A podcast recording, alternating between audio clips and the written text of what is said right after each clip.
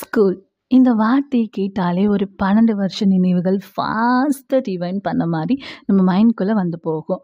கல்லூரி காலங்கள் அழகு தான் ஆனால் ஸ்கூல் நினைவுகள் பற்றி சொல்ல வார்த்தையே இல்லை ஃபர்ஸ்ட் டைம் ஸ்கூல் போகவே அடம் பிடிச்ச நம்ம லாஸ்ட் டே அன்னைக்கு ப்ளீஸ் நான் ஸ்கூல் விட்டு போகவே மாட்டேன் அப்படின்னு சொல்லி அழுத நினைவுகள் பல. ஃப்ரெண்டுக்கு ஸ்பெல்லிங் கூட தெரியாத வயசில் வீட்டுக்கு வந்து அம்மா கிட்ட அம்மா எனக்கு ஸ்கூலில் ஒரு ஃப்ரெண்டு கிடச்சிருக்கான் அப்படின்னு சொல்கிறது ரொம்பவே அழகு. பென்சிலில் எழுத தொடங்கி அது பென்னா மாறும்போது வரும் சந்தோஷம் இருக்கே. பிடி பீரியட் போக விடாமல் மேக்ஸ் சார் வந்து கிளாஸ் எடுக்கும்போது வரும் பாருங்க ஒரு கோவம். இந்த ஸ்பெஷல் கிளாஸ்லாம் நாங்கள் படிக்கிறதுக்கு இல்லைங்க எங்கள் ஃப்ரெண்ட்ஸோட நாங்கள் இன்னும் அதிக நேரம் செலவழிக்க எங்களுக்கு கிடைச்ச அற்புதமான மணித்துளிகள்.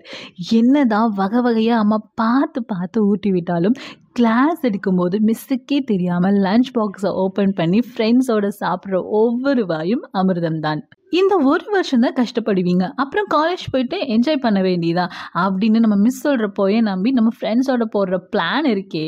இந்த exam, record, rank card, PT period, maths period, annual day, sports day, farewell இந்த மாதிரியான வார்த்தைகள் எப்போவுமே நம்ம மனசை விட்டு நீங்காத ஒரு நினைவுகள் தான்.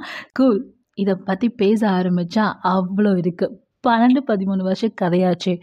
ஒரு நிமிஷத்தில் முடிக்க முடியுமா என்ன? லைஃப்பில் எவ்வளோ இடத்துக்கு போனாலும் திரும்பவும் இந்த இடத்துக்கு போகணும் அப்படின்னு நினைக்கக்கூடிய ஒரு இடம் அப்படின்னா அது ஸ்கூல் தாங்க. ஸ்கூல் நினைவுகள் அப்படின்னா அவ்வளோ ஒரு பொக்கிஷமான, அற்புதமான நினைவுகள் தான். யாரெல்லாம் இப்போ ரீசெண்டாக ஸ்கூல் முடிச்சுட்டு உங்களோட ஃப்ரெண்ட்ஸை மிஸ் பண்ணுறீங்களோ அதே மாதிரி நான் ஸ்கூல் முடிச்சு பல வருஷம் ஆச்சு.